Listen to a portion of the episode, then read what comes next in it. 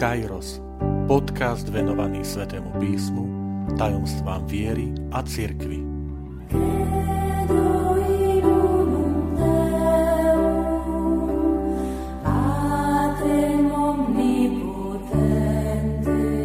Šesťdesiata piatá časť Boh nikdy nepokúša, ale môže skúšať. Vitajte pri počúvaní tohto podcastu – Volám sa František Trstenský, som katolícky kňaz, farár v Kešmarku a prednášam sväté písmo na Teologickom inštitúte v Spišskom podradí. Milí priatelia, v tejto časti môjho podcastu sa chcem zaoberať prozbou z modlitby Otčenáš, voči ktorej je azda najviac námietok. Pre niektorých dokonca to vyvoláva pohoršenie a to je šiesta prozba zo siedmých, ktoré sa nachádzajú v modlitbe Očenáš, ktorá znie a neuveď nás do pokušenia.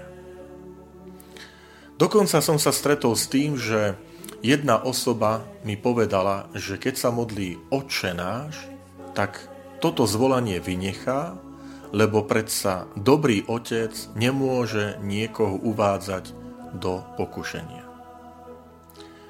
Nezakrývam to, že nie je jednoduché vysvetliť túto predposlednú prozbu a je potrebné tak veľmi starostlivo prechádzať od jedného argumentu ku druhému. Tak poďme na to.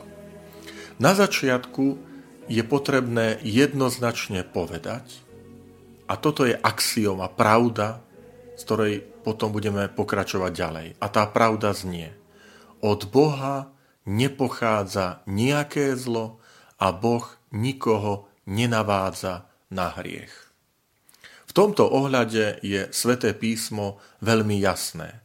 Stačí, keď zacitujem známu vetu z Jakubovho listu, novozákonný spis, 1. kapitola, 13. až 15. verš, kde sa píše nech nik v pokušení nehovorí, Boh ma pokúša. Veď Boha nemožno pokúšať na zlé a ani On sám nikoho nepokúša. Ale každého pokúša vlastná žiadostivosť, ktorá ho zachvacuje a zvádza, žiadostivosť potom, keď počne porodí hriech a keď je hriech dokonaný, splodí smrť. V tomto zmysle boli aj snahy, a už ste sa, verím, že aj dopočuli, že v niektorých prekladoch modlitby Otče náš do toho liturgického použitia, napríklad v taliančine alebo vo francúzštine, došlo k istým úpravám tejto prozby, že neuveď nás do pokušenia. Napríklad, nedovol, aby sme padli do pokušenia. Alebo nedovol, alebo neopusť nás v pokušení. Hej, takto je to, myslím, aj v taliančine, aj vo francúzštine. E, nesúhlasím osobne s prekladmi, pri ktorých sa opúšťa ten biblický text a vytvárajú sa interpretácie. Totiž aj tie interpretácie nie sú dokonalé. Aj tie interpretácie potrebujú ďalšie vysvetlenie. Pozrite, do, ten doslovný preklad naozaj znie neuveď nás do pokušenia. A niektorí povedia, mám s tým problém, lebo Boh predsa nemôže niekoho privádzať do pokušenia. A takto nahradia e, napríklad, že non ci abbandonare nella tentazione, čiže neopúšť nás v pokušení. A ja sa pýtam, a Boh opúšťa v pokušení? Myslím, že sme rovnako pred tým istým problémom, ako keď povieme, neúveď nás do pokušenia. Isté, tam je to aktívne, že e, vyznávame, že Boh nikdy ne, neprivádza niekoho, nenavádza niekoho na hriech, na, na, do, aby upadol do hriechu, ale môžeme sa pýtať, opúšťa Boh niekoho v pokušení, že ako keby od neho odskakuje? No tiež nie. Skutočne aj z toho takého biblického zamerania som zástavcom toho, že biblický text je potrebné ponechať v tom doslovnom pôvodnom znení a je naša úloha vysvetľovať, aby sa to správne chápalo. Teda cestou pre mňa, podľa mňa, nie je zmena biblického prekladu, ale pochopenie jeho významu v šírke a v hĺbke toho biblického kontextu, v ktorom zasnel. Milí priatelia, a tu je aj kľúč k riešeniu. Totiž v gréčtine slovo pokušenie, po grécky peirasmos, sa nenachádza iba v modlitbe očenáš. A nevzťahuje sa len na Ježišových učeníkov, ktorí sa modlia túto modlitbu. Ale dokonca sa vzťahuje aj na samotného Krista. Hneď po krste v Jordáne evangelisti uvádzajú, že ho diabol pokúšal na púšti. A môžeme si pripomenúť, že to pokúšanie bolo, keď je Ježiš hladný, diabol ho pokúša, aby premenil kamene na chlieb. To znamená, aby robil zázraky pre vlastný osoch. Potom mu ponúka možnosť mať moc nad ostatnými. A napokon pokúšenie, aby sa vrhol dolu z chrámu, znamená očakávať rýchly zázračný zásah Boha. Aj e, v Lukášom evanieliu pri poslednej večeri Ježiš adresuje učeníkom slova, ktorými sa akoby tak obhliada, obzera naspäť za svojim verejným účinkovaním. Je to v Lukášovi 21.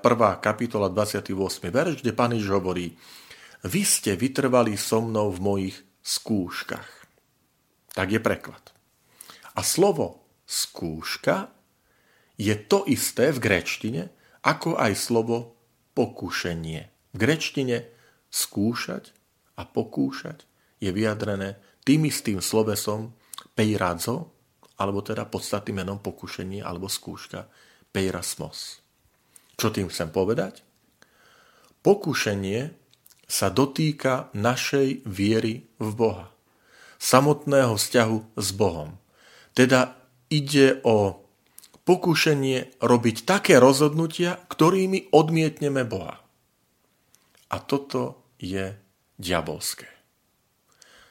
Kristus počas svojho pozemského života bol pokúšaný diablom.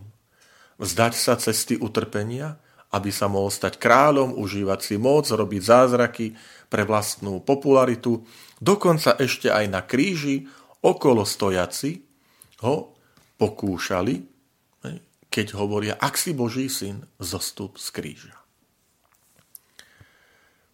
Ale, to znamená, ak by som to mal povedať, pokúšenie je vždy spojené s diablom a je vždy namierené proti Bohu. Ale skúška, skúška je čosi iné. A to znamená, keď sa v modlitbe mod, očenáš modlíme, neuveď nás do pokušenia. Nie je to prozba, aby na nás žiadne pokušenia neprišli. To by sme chceli aby nás Boh urobil výnimočnými, aby nám dal imunitu, ktorú nemal ani jeho vlastný syn. Lebo on bol pokúšaný diablom. A teda, ak by sme mali e, byť tak potom takýto, tak povieme, no dobre, tak Boží syn síce bol pokúšaný diablom, ale tak mňa nech to obíde. Je to čosi iné. Je to prozba, aby nám Boh v pokúšení prišiel na pomoc, lebo sme slabí a náchylní na hriech a bez Božej milosti do Neho upadáme. Je to žiadosť o pomoc, aby sme v pokúšení nepodľali návrhom zla, ale vždy sa rozhodli pre Otca, ako to vidíme na príklade Božieho Syna. Nádherne je to vyjadrené v liste Hebrejom, 2. kapitola 18. verš, kde sa píše – o Ježišovi Kristovi. A pretože sám prešiel skúškou utrpenia, môže pomáhať tým, ktorí sú pokúšaní. To by pekne vyjadrené. Keďže sám prešiel aj pokúšaní, pokúšaním diabla, môže pomáhať tým, ktorí sú pokúšaní. Poďme však ale k tomu, tej skúške. Teda Spomenul som, že slovíčko peirasmos môže znamenať pokušenie, ale aj skúška. Napríklad, v starom zákone, keď Boh žiada Abraháma, aby mu obetoval svojho syna, je to v knihe Genesis 22. kapitola, tak tam sa píše, že po týchto udalostiach Boh skúšal Abraháma a povedal mu, Abraham, vezmi svojho syna, ktorom miluješ, obetuj ho ako zápalnú obetu. Žalmista napríklad vyznáva, je to žalm 66, 10. verš, veď ty, Bože, si nás vyskúšal, pretavil si nás ohňom, ako sa taví striebro. Čiže nájdeme tieto skúšky. A samozrejme, nemôžeme obísť starozákonného Joba, ktorého viera je vystavená obrovským skúškam. No a teraz je taká asi kľúčová otázka tejto relácie.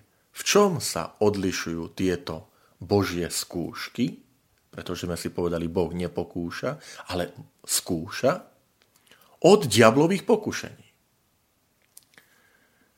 Biblický človek ich chápe, tieto božie skúšky, nie ako ohrozenie jeho vzťahu k Bohu, ale ako príležitosť na osvedčenie svojej vernosti Bohu. Inými slovami, milí priatelia, skúšky patria k životu viery. Platí to až do takej miery, že teraz vám zacitujem žalm 139, kde žalmista povie Skúmaj ma, Bože, a poznaj moje srdce. Skúmaj ma a všímaj si moje cesty. Pozri, či nejdem bludnou cestou, veď ma po ceste k väčšnosti. To znamená, tu žalmista až vyzýva Boha, že tak poď, preskúmaj ma, otestuj ma.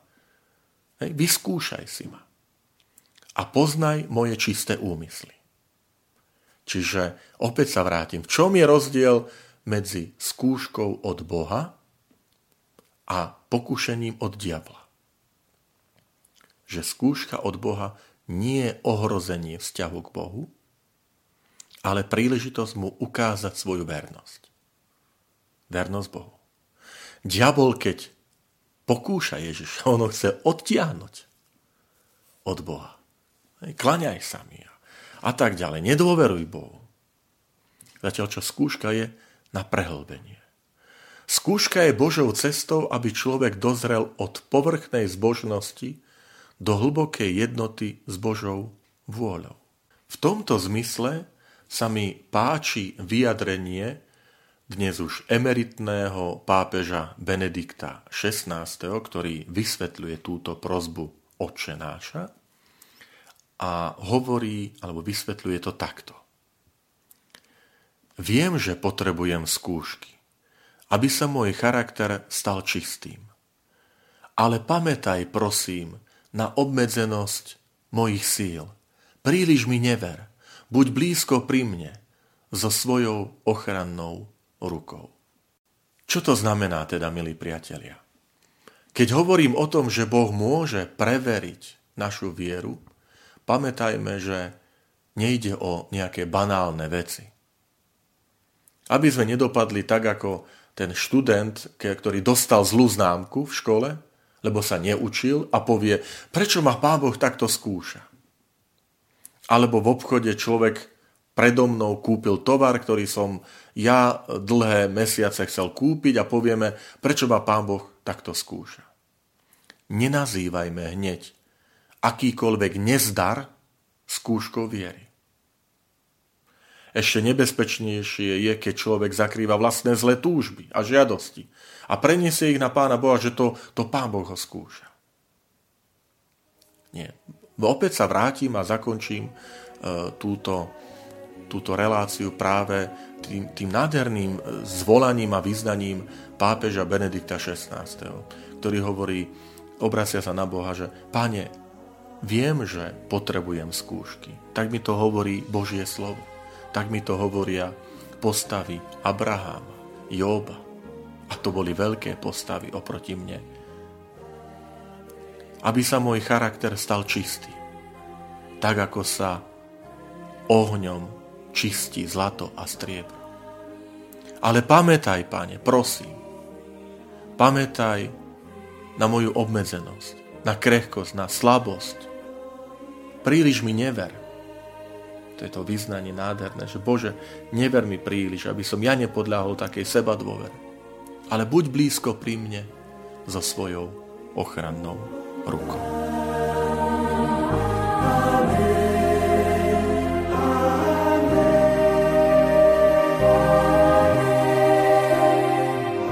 Ďakujem, že ste počúvali tento podcast. Teším sa na ďalšie stretnutie s vami.